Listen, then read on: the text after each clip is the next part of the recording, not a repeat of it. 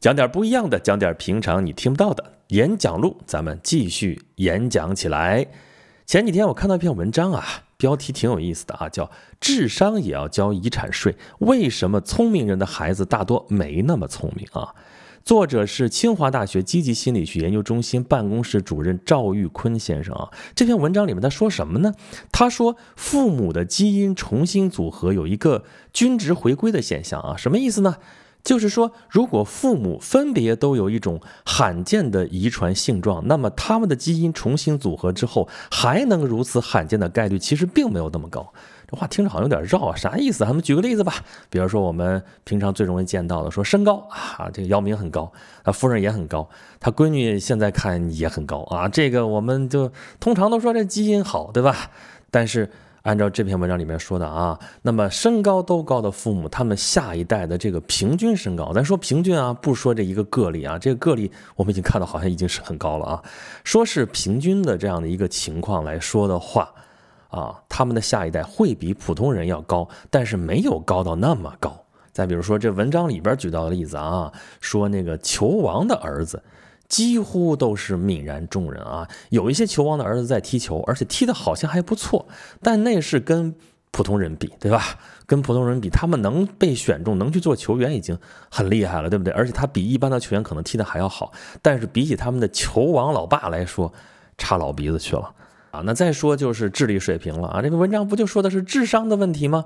说智商是不是就能遗传父母的优秀基因呢？啊，当然基因是一个概念啊，是一个很具体所指的一个东西，但它到底是不是通过基因来起作用，这我们不管它啊，这文章里边也没说，我们也不去探讨它里边的物质基础，只说这个现象。那么父母智商都很高，孩子下一代是不是一定智商很高呢？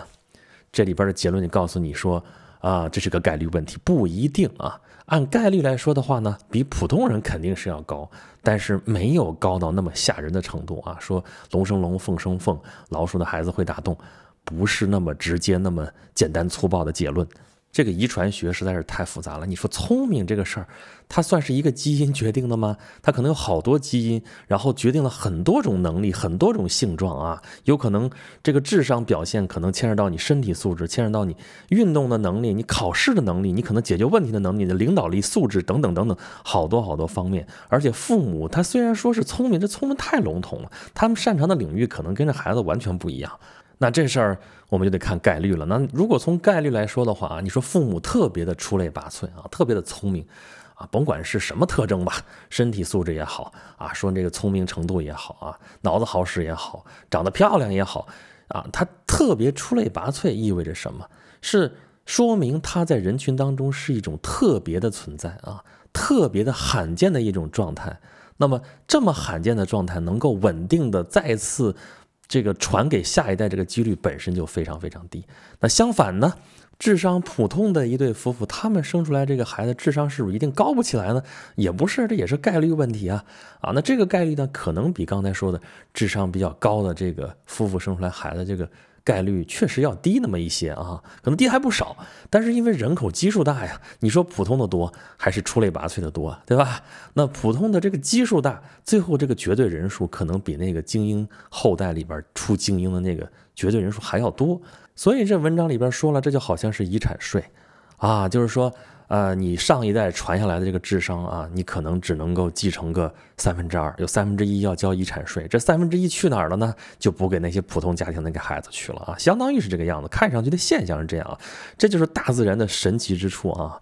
这说明这个大自然对待生命还是比较公平的，而且这个遗产税不像啊人间财产这个遗产税，这富人总有办法能逃掉啊，这个你是逃不掉的。而且你智商比普通人高的越多，交的遗产税就越多。哈哈，作者这文章最后得出来的结论是什么呢？说你这一对夫妇可能很聪明啊，但是你的基因重新组合之后，这下一代可能不像你想象那么聪明，所以呢啊，大可不必为了孩子不够聪明啊，或者仅仅是你怕孩子不够聪明就恐慌焦虑啊，顺着孩子自然的天性来养育他们就好了啊，因为这人家是教育专家嘛，所以人家得出这样的结论。但是我从这个文章当中我看到了之后的一个启发，可能就会不大一样啊。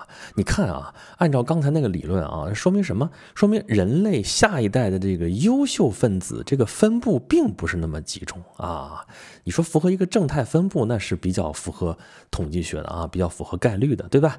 那结论是什么？优秀人物出现的这个概率啊，还有他们的出身这个情况啊，没谱，呵呵，完全没谱。那么既然如此，如果从全人类的角度来说的话啊，从站到这个高度来说，对于人类的生存和发展最有利的应该是什么？就是要公平，生存条件要公平，教育也要公平。啊，他这个文章里边可能用的多的是统计数据，还有一堆理论啊，咱不说这个，咱们不是讲文史讲的多吗？咱们还是从历史上去找。孟子里边有这么一句话，叫君子之泽，五世而斩；小人之泽，五世而斩。啥意思呢？你君子还有小人这个福泽也好，你的这个影响也好，五世而斩，这属于啥呀？这叫黄鼠狼下崽的，一窝不如一窝吗？是这意思吗？啊，但反正是你如果只是靠祖先的这个福荫而传承下去的话，是会越来越少。为什么呢？一方面确实是啊，你的祖宗的那个影响力你是本来就是递减的啊。那更重要的是，后代里面并没有出现出类拔萃的人物能把这个家给支撑起来啊，所以才会五世而斩。你要有中兴的后代的话，也不至于五世而斩，对不对？啊，但从整体来说确实是这样，你去看吧，哪个家族能够传承那么久啊？咱们前面节目里边说过啊，衍圣公家族，孔府那也是需要这么一个政治偶像摆在这个地方啊，所以啊，能让他能这样一直传承下去。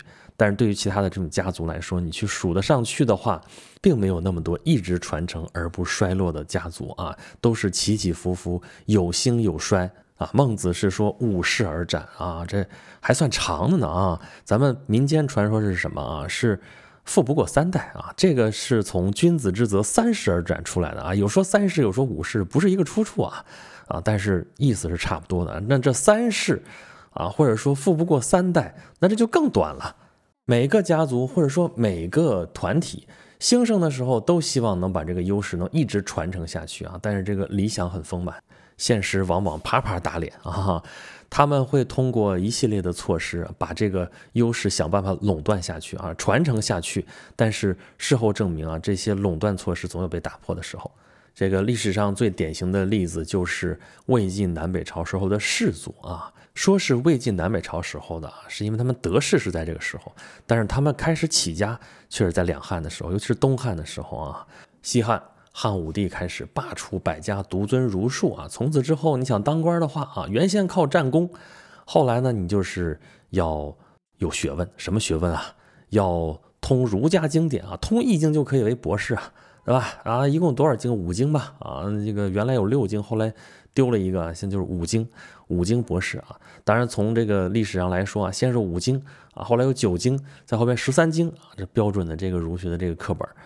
那么从两汉开始啊，有一批人就垄断了这个知识。怎么能垄断呢？还是因为那时候知识传播不方便啊，不像现在，你要是去看什么书，你书店里找都有，网上买都有，直接给你送家来。那时候没有，想找一本书，刚才说那五经哪儿有啊？哪儿有啊？对吧？《竹木简》已经大大的方便了，已经便宜很多了，但是对普通人来说还是很贵啊。那么有这么一些人啊，有这么一些家族啊，他第一代开始好好学习，天天向上啊。这个掌握了这个经书，掌握了它的解释权，实际上，然后呢，它就可以传下去啊，传之后世，这叫什么呀？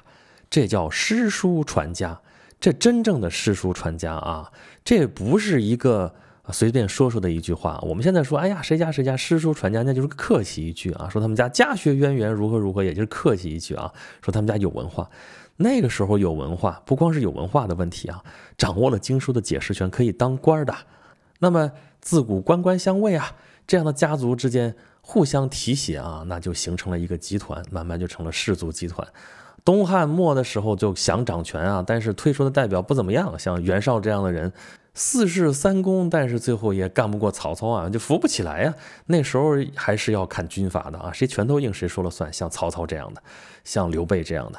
啊，孙权凑事儿吧，反正这还不是他们的时代。等三国一过啊，这个三分归一归晋的时候，这司马氏出来，这就开始氏族天下了。两晋的确也是士族势力最登峰造极的时代啊！我们现在看到的所谓魏晋风度，都是这帮人整起来的啊！什么谢家、王家如何如何啊，多么的倜傥风流啊！他们为什么能倜傥风流啊？因为他们日子过得滋润啊，他们呃可以不用考虑民间疾苦啊，生活的非常好，是被养起来这么一群人啊！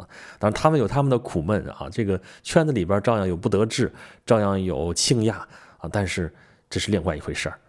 这些家族的崛起啊，他们始祖的那个时代的确都是社会的精英，也确实是有才有德的那样一帮人啊。但是这么这么多代传下来之后，他们成什么样了呢？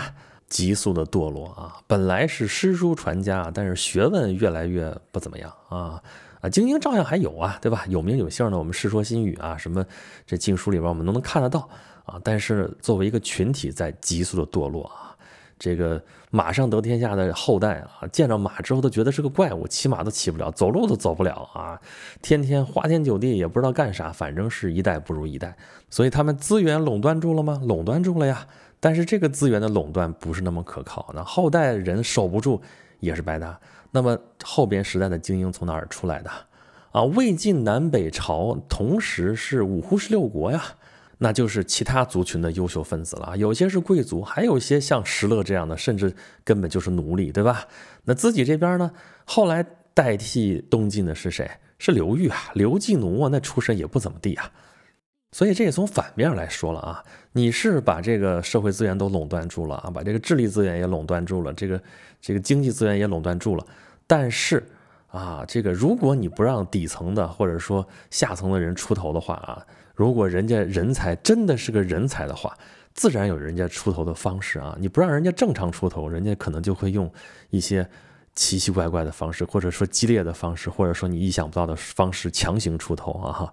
你像刘裕这样的啊，篡权夺位，这还算是稍微正常点的。为什么说正常点呢？从中国历史来说的话，这算挺常见的，是不是？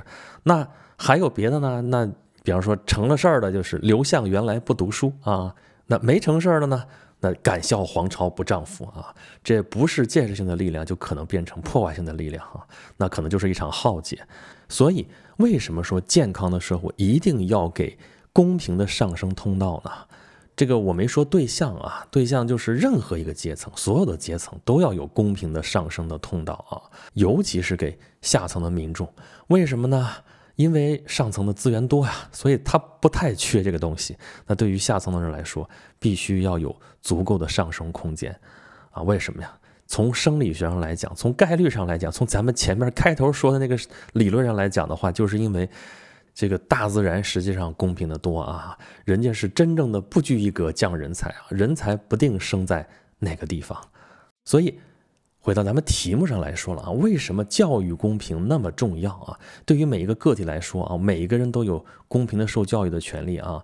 对于我们个体的观感来说啊，是我们每个人都应该能够看到能够上升、能够发展的一个空间，这样我们会比较有希望啊，这个社会才会有希望。那么从人类的高度来说啊，人类的优秀分子既然生在不知道什么地方，那保证他们公平的受教育的一个基本权利，那么他们都能够正常的成长起来的话，对于人类是有利的。所以呢，不管你是站在人类的高度上啊，还是站在国家的角度上，还是站在普通老百姓的角度上，这个教育均衡化都是非常必要的啊，尤其是在义务教育阶段啊。你说高等教育精英化，那因为本来就是选拔出来的精英，对吧？做进一步的深造，那是另外一个问题，但是基础教育啊是一定要均衡化的。最近几年我们国家这个教育均衡化我觉得推进的很快啊，至少在北京啊，这个入学政策、啊、一年一变一年一变啊，每年都有微调啊，你今年的政策拿着你，然后明年上学可能就有些条文就不好使了，尤其是这中间还有打击学区房的考虑啊，什么什么，咱们就一直说嘛，这教育问题绝不仅仅单纯是教育的问题啊，它是社会整个问题的一个晴雨表，一个集中的体现，毕竟它关系到下一代的命运啊。那么从国家下了大力气在教育均衡化啊，那么从家长的角度来说呢，家长都是希望自己的孩子能够出类拔萃的嘛，对不对？那什么叫出类拔萃？就是比别人好呗。比别人好呢，这个本身这个诉求肯定是无可厚非的呀，但是它在客观上会形成一种反均衡化的一种努力啊，就是我得比别人家孩子好啊，或者那至少至少说我不能比别的孩子差。你说这想法有问题吗？有毛病吗？没毛病啊。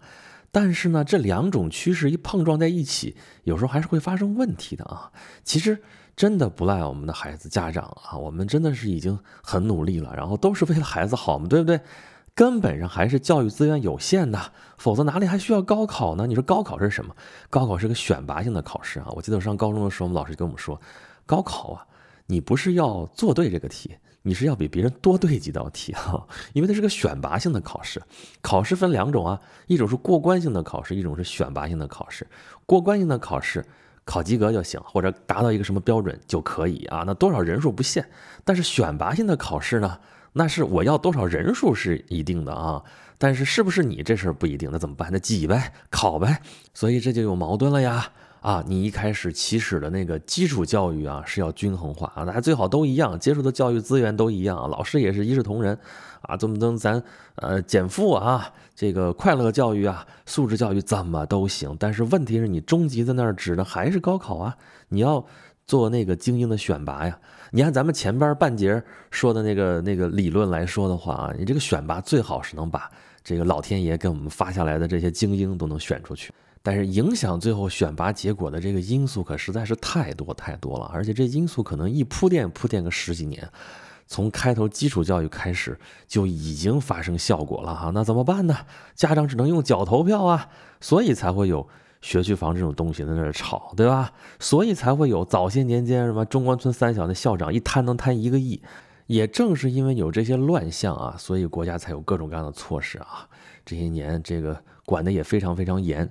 但是呢，也防不住总有人会想一些别的办法嘛啊，歪门邪道是一回事儿，就算是正途也把家长拖得苦不堪言啊。就像刚才说的，你辅导班都得上吧，对吧？你可以不上，你不上别人都上，你这跟不上趟怎么办呢？对吧？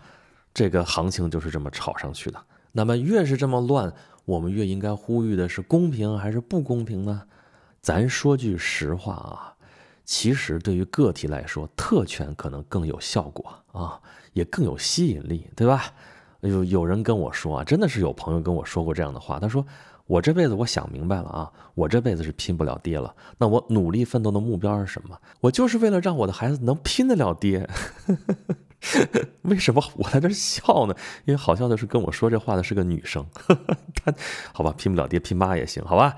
还有的孩子啊，在学校待的时间久了，因为学生嘛，这集体生活嘛，容易产生这个平等思想啊，消除特权啊，如何如何的。然后回去跟他爸讲，他爸跟他说，小子啊，我奋斗那么多年为了啥呀？不就是为了你啊，你这下一代能有点特权吗？这跟刚才说的其实是一个意思啊。这话你说有道理吗？好像无可厚非啊，很多人可能也都这么想过，但问题是有多少人能拼得了爹呢？啊，对于我们小民百姓来说，我们谁都借不上势的话，你能靠什么呀？你就祈祷教育公平吧。